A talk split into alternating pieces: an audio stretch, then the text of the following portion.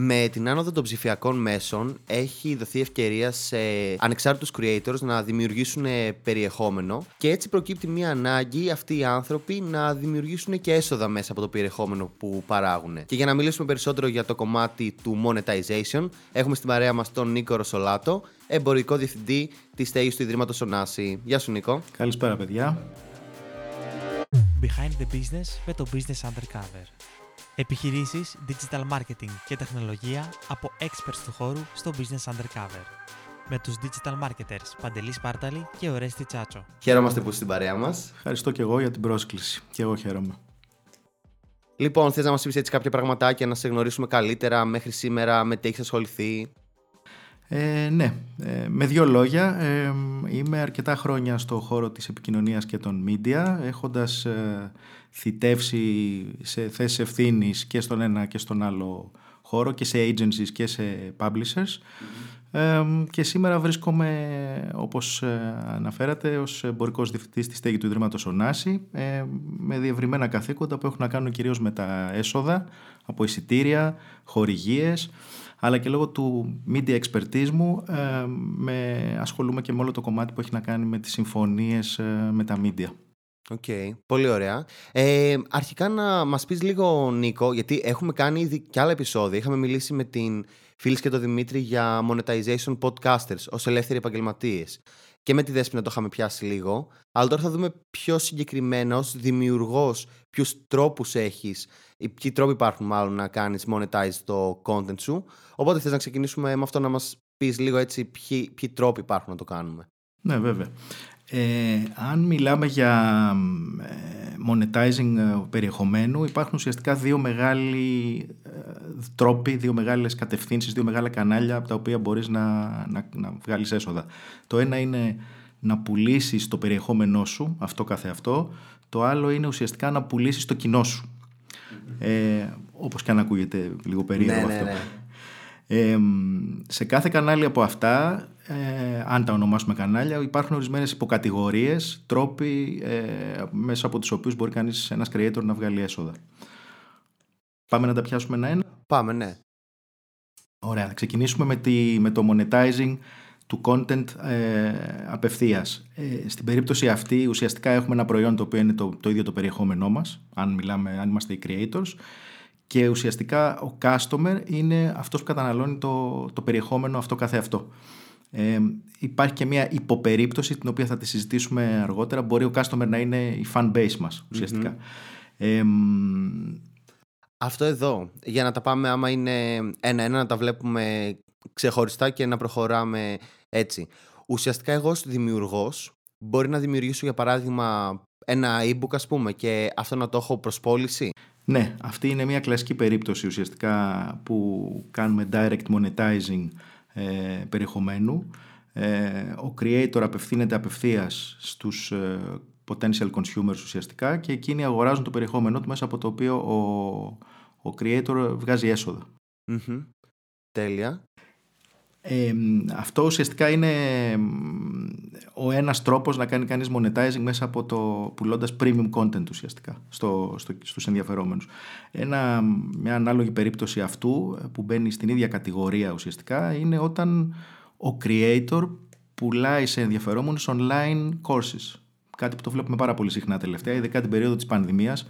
Πολλοί κόσμος έχοντας περισσότερο χρόνο ε, έχοντας και βλέποντας το και ως διέξοδο ενδεχομένως, ε, αγόραζε τέτοια courses από το ίντερνετ για να αξιοποιεί περισσότερο το χρόνο του, πήγε λίγο περισσότερο. Ας πούμε, βρισκόμενος ε, εντός ε, σπιτιού ε, και πολλά, πολλοί φορείς βρήκαν και την ευκαιρία με αυτόν τον τρόπο αφενός να συνεχίσουν το operation τους, αφετέρου να βγάλουν και κάποια έσοδα. Και όλα σε, γενικά με αυτό το κομμάτι και ως individual creator αλλά και σε πλατφόρμες που το είχαμε συζητήσει και με το Masterclass για παράδειγμα που είναι μια πλατφόρμα που ως, ε, το λέω ως creator ανεβάζει εκεί είναι συνεργασία για παράδειγμα και με το Masterclass.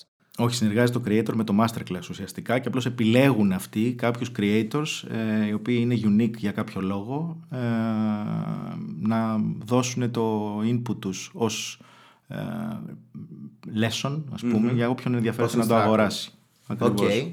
Οπότε είναι το πολύ απλό και straightforward ότι εγώ δημιουργώ ένα περιεχόμενο που αυτό εδώ κάποιος για να το καταναλώσει, να έχει πρόσβαση, ε, πληρώνει κάποιο το- fee, θα το πληρώσει, είτε ναι. σε, μο- και με- σε μορφή subscription για παράδειγμα.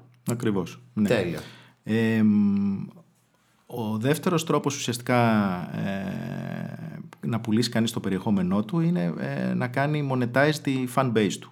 Μια τέτοια περίπτωση κλασικής τέτοιας χρήσης είναι συναντάμε στο Patreon, ας πούμε για παράδειγμα, το οποίο έχετε κι εσείς. Ακριβώς, ναι, ναι. Ε, ουσιαστικά εκεί ο creator έχει ήδη δημιουργήσει μια fan base ή τη δημιουργεί από ε, κοινό το οποίο εμπιστεύεται αυτόν για το περιεχόμενο που έχει παράξει ο ίδιος.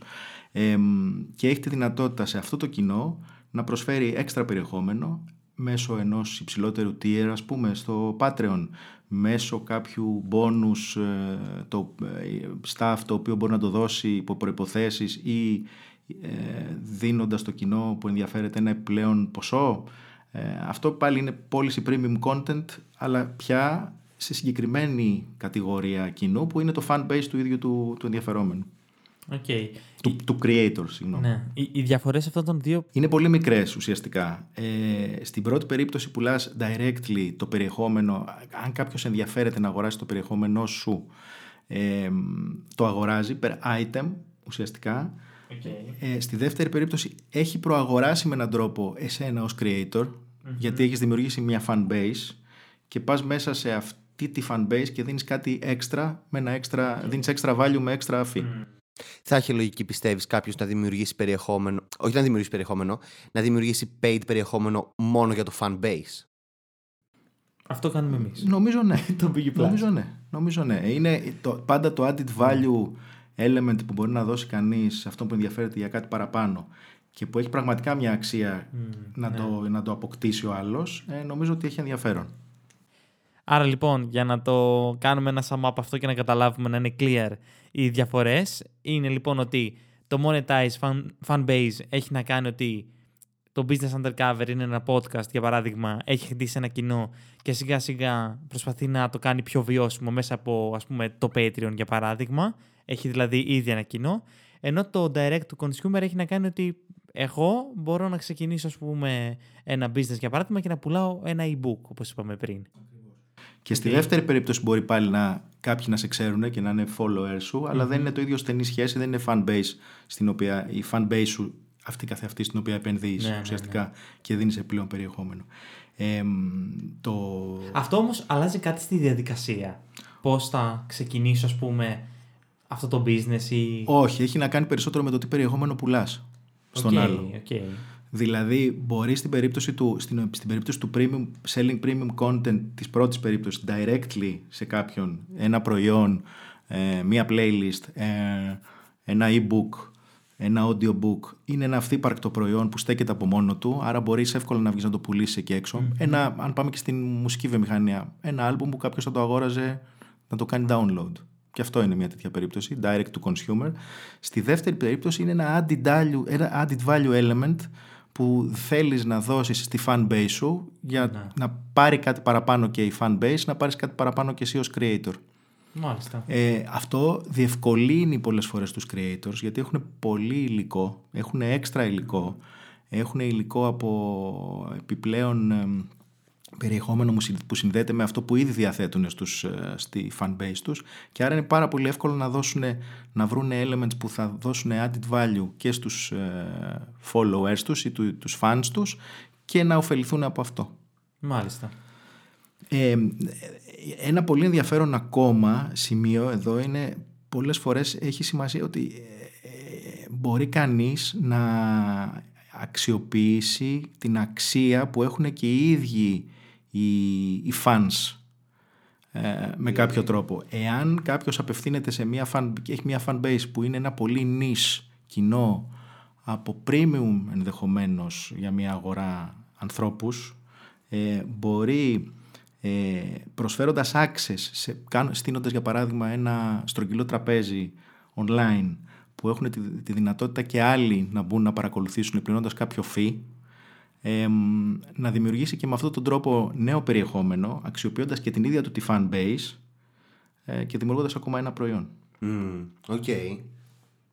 Μάλιστα. Είναι δεύτερο παράγωγο. Θε- Γιατί τώρα εγώ το ακούω αυτό με την έννοια ότι επειδή είσαι στο fan base, έχεις πρόσβαση σε ένα premium content που είσαι και εσύ μέρος αυτού του content.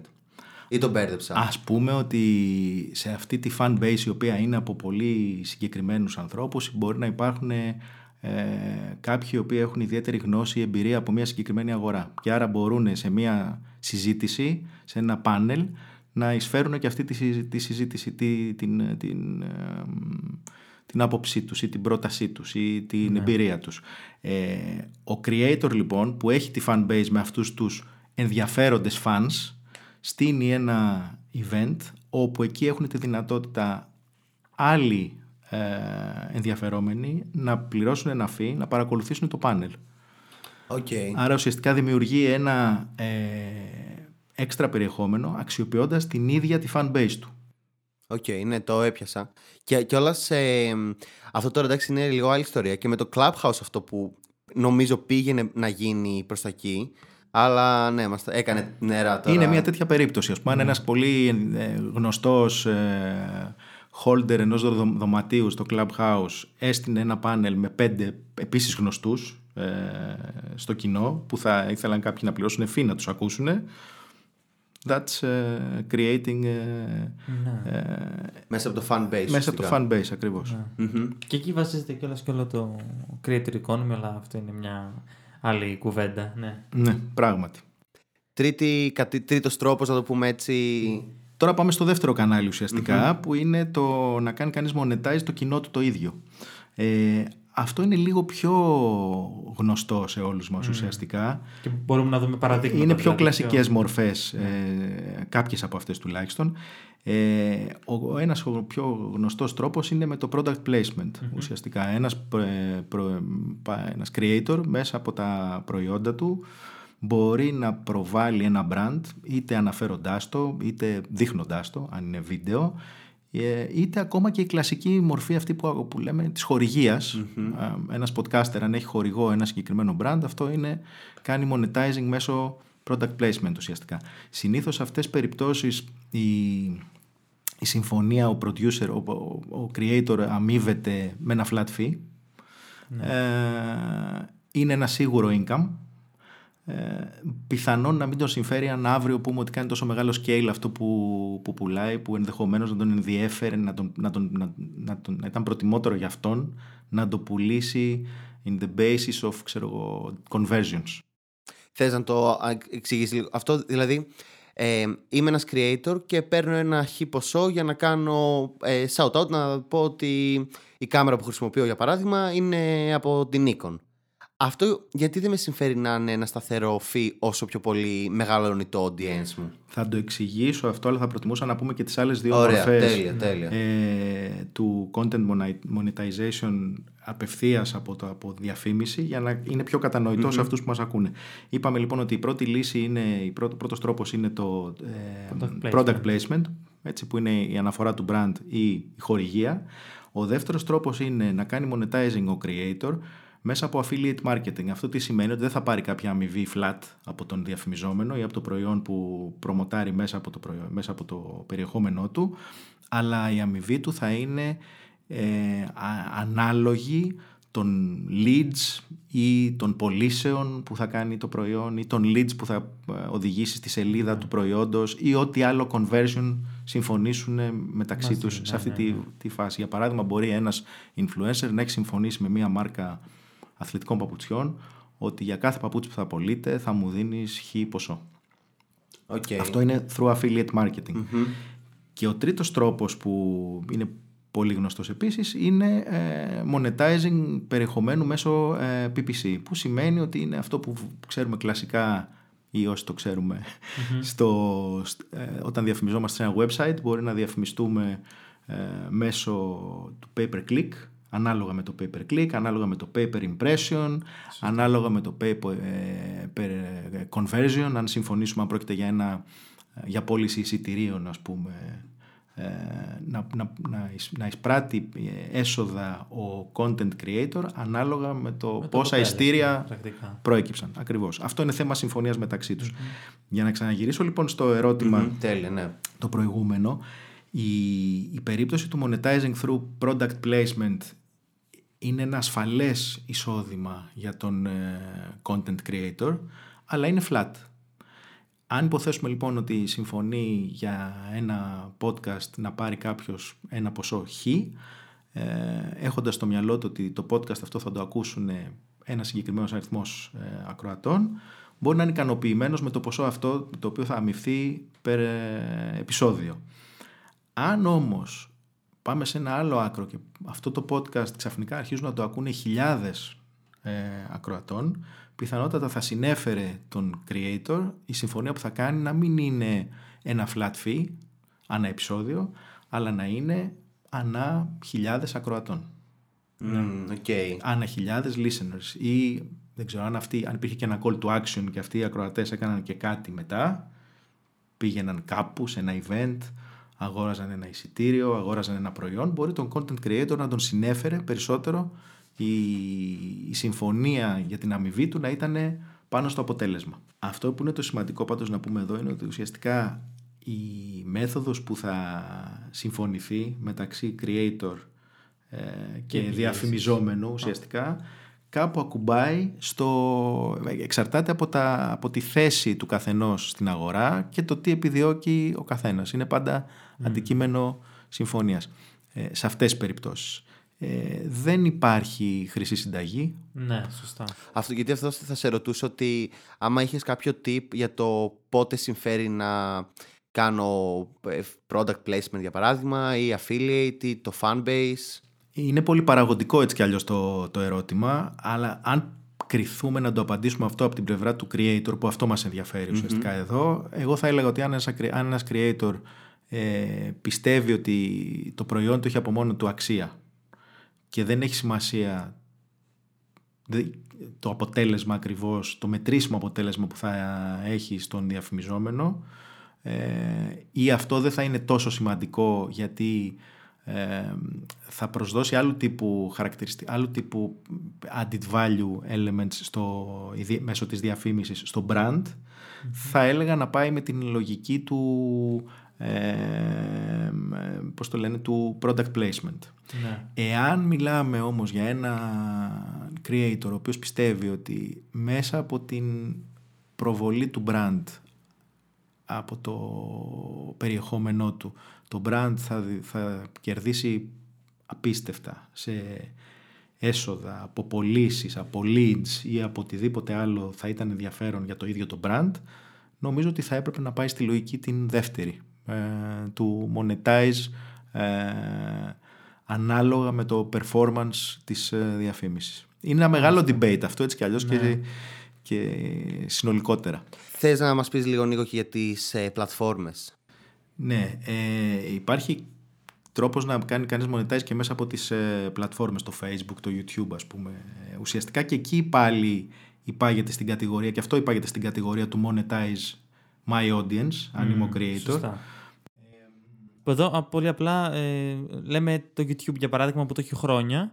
Ε, Κάποιος δημιουργός μπορείς να κάνει monetize το περιεχόμενο έτσι, και να. Ακριβώς. Βάζω εγώ το περιεχόμενο, στο, το περιεχόμενο στο, μου στο YouTube και επειδή έχω πολλά hits, mm-hmm. έχω πολλούς fans, ε, το YouTube ανεβάζει διαφημίσεις πάνω στο δικό μου περιεχόμενο. Αυτό είναι μια η πιο γνωστή ίσως σε όλους ε, τέτοια περίπτωση. Επίσης μπορεί να κάνω monetize μέσα από το YouTube με online courses και αυτός είναι ένας τρόπος. Ε, στο Facebook αντίστοιχα μπορώ να κάνω paid online events ε, ή και εκεί να έχω subscriptions ε, fans ας πούμε και πάλι να ναι. κάνω monetize. Ε, αυτές όμως συνήθως οι μορφές monetizing χρειάζονται να έχεις μια πολύ μεγάλη fan base και τα μεγέθη της δικής μας αγοράς συνήθως είναι λίγο μακριά από όλο αυτό, ώστε να είναι πολύ ενδιαφέρον. Ε, υπάρχει κάποιο συγκεκριμένο που πρέπει να δούμε για το τι να επιλέξουμε σαν τρόπο monetization; Εξαρτάται πάντα από το ποιο είναι το προϊόν μας, ποιο είναι το περιεχόμενό μας. Και αφορά και το κοινό, σωστά. Αφορά το τι δυναμική έχει το, κοινό, το περιεχόμενό μας και αφορά και το τι... Ε, εάν έχουμε απέναντί μας κάποιον διαφημιζόμενο ο οποίος θα είχε ενδιαφέρον να προβληθεί μέσα από το περιεχόμενό μας, ποιες είναι οι δικές του ανάγκες και επιδιώξεις. Είναι πάντα πολύ, πολύ παραγωγικό. Αυτό είναι βέβαιο.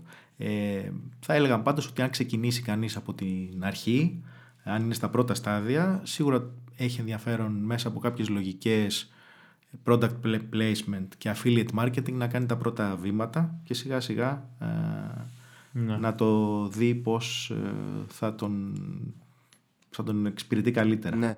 Εντάξει, και σε κάθε περίπτωση είναι γενικά με ό,τι κάνεις και ως creator είναι λίγο trial and error. Δηλαδή, Το- θα δοκιμάζω ακριβώς. κάτι, βλέπω πώς πάει ε, και πιθανώς ίσως να δούμε και παραπάνω από ένα τρόπους να δοκιμάσουμε και να δούμε τι πιάνει στο, στο δικό Ναι. Στο δικό μας μας κοινό. κοινό. Ακριβώς. Αν δεν μιλάμε για μεγάλους publishers οι οποίοι έχουν ήδη κάποια assets τόσο σε περιεχόμενο όσο και σε επίπεδο κοινού ε, όλο το, για όλους τους υπόλοιπους η διαδικασία είναι πραγματικά trial and error. Οπότε είδαμε έτσι κάποιους από τους κυριότερους τρόπους κατηγοριοποιημένα που, ένα, που ως creator μπορείτε να δημιουργήσετε εισόδημα. Σίγουρα και αυτό που είπαμε καλό θα ήταν να ξεκινήσετε και να δοκιμάσετε και να δείτε τι ναι. πιάνει στο, στη δική σας περίπτωση και στο δικό σας κοινό και ίσως και το τι σε εκφράζει σένα ως creator καμιά φορά γιατί μπορεί να μην θέλεις να βάλεις διαφημίσεις στο προϊόν σου για παράδειγμα στο περιεχόμενο ή μπορεί να νιώθεις ότι δεν έχω το χρόνο να δημιουργήσω κάτι εξτρά οπότε κάπως έτσι. Ναι, έτσι είναι. Ούτως ή άλλως αυτό είναι μια δυναμική διαδικασία. Η αναζήτηση του monetizing είναι συνεχής. Συνέχεια διαβάζουμε πράγματα για το πώς θα κάνω monetize σε κάθε καινούργια μορφή content που παρουσιάζεται. Πριν από λίγα χρόνια, ας πούμε, δεν ασχολείται κανείς με το monetizing στα podcasts. Αυτό είναι ένα μεγάλο case τώρα, γιατί υπάρχει πολύ μεγάλη ε, παραγωγή και προσφορά περιεχομένου. Πες τα. Πολλοί creators προσπαθούν να ανταγωνιστούν σε ένα πολύ σφιχτό περιβάλλον και είναι ένα μεγάλο issue. Αυτό δεν το ξέραμε πριν από λίγα χρόνια. Και πάει λέγοντας. Συνέχεια δημιουργούνται Ναι. καινούριες μορφές περιεχομένου. Συνέχεια αλλάζει η αγορά. Είναι μια δυναμική διαδικασία που έχει πολύ ενδιαφέρον να, και την παρακολουθούμε. Ε, είπαμε, τελικά μου ήρθε κάτι να πω. Ε, είπαμε πριν να μιλήσουμε για όλο αυτό το concept αν δεν πληρώνεις κάτι είσαι το προϊόν. Και τώρα μου ήρθε σκεπτόμενος ότι πρακτικά το Facebook, που, που- εντάξει δεν μπορούμε να το χαρακτηρίσουμε σαν creator το Facebook, σαν πλατφόρμα έχει επιλέξει να κάνει monetize τους users του πρακτικά, να τους προβάλλει διαφημίσεις, ώστε να είναι βιώσιμη η πλατφόρμα. Αυτό δεν ξέρω αν έχεις να κάνεις. Ναι, έτσι. Είναι μια, είναι μια κλασική περίπτωση του monetize your audience Μμμ. που, που κάνει το, ναι. το ίδιο το Facebook. Ναι. Και, όλα, και όλα τα μέσα γενικά. Μπαίνεις σε ένα site και βομβαρδίζεσαι με pop-ups, διαφημίσεις. Είναι το... ο- Ε, Ή ένας ας πούμε creator ο οποίος παράγει ένα ε, newsletter και έχει απλώς subscribers χωρίς fee ε, πηγαίνει μετά σε διαφημιζόμενους και, ε, αγορά, και αγοράζουν κάνει τη δυνατότητα να διαφημιστούν στο newsletter του γιατί έχει χι αριθμό ε, αναγνωστών που παίρνουν το newsletter και το διαβάζουν. Ή μπορεί ο ίδιος ε, newsletter creator να έχει δύο tiers, να έχει ένα free subscription και ένα premium subs- subscription και μετά να πουλάει και το free audience και το premium audience ή μαζί ή χωριστά. Άρα ο ίδιος να εφαρμόζει και το monetize your audience και το monetize your, your ε, ε, content directly στους premium subscribers, subscribers οι οποίοι πληρώνουν γι' αυτό. Ναι, ναι, ναι. Είναι, συ- είναι μεικτό το μοντέλο. Είναι μεικτό, ναι. Τέλεια. Ε, Νίκο, ευχαριστούμε πάρα πολύ. Εγώ ευχαριστώ. Χάρηκα πολύ για τη συνομιλία. Ε, και εμείς χαρήκαμε γιατί όντως είναι... Έτσι, νομίζω ότι ήταν λίγο πιο ε, advanced, ας πούμε, ε, όλα αυτά που συζητήσαμε, τα οποία όμως είναι ωραίο να τα πιάνουμε και αυτά τα θέματα και να τα συζητάμε. Τέλος, να πούμε ότι το επεισόδιο αυτό το ηχογραφούμε στο νέο μας χώρο στην Αθήνα, το νέο μας ε, στούντιο που θα φιλοξενήσουμε και θα κάνουμε έτσι κι άλλες συνεργασίες και ωραία πραγματάκια. Λοιπόν, μπορείτε να μπείτε στο businessundercover.gr, εκεί θα βρείτε ε, το newsletter μας που, που μπορείτε να κάνετε εγγραφή δωρεάν και να λάβετε ένα e-book ε, με εργαλεία για το project σας. Επίσης μπορείτε να μπείτε στο buguplus.gr, εκεί θα αποκτήσετε πρόσβαση σε επιπλέον περιεχόμενο και παράλληλα θα στηρίξετε και το business undercover. Το- Είναι το, το δικό μας strategy για monetizing του fanbase. Αυτό ακριβώς. Τέλεια. Καλή συνέχεια, τα λέμε την επόμενη Τρίτη.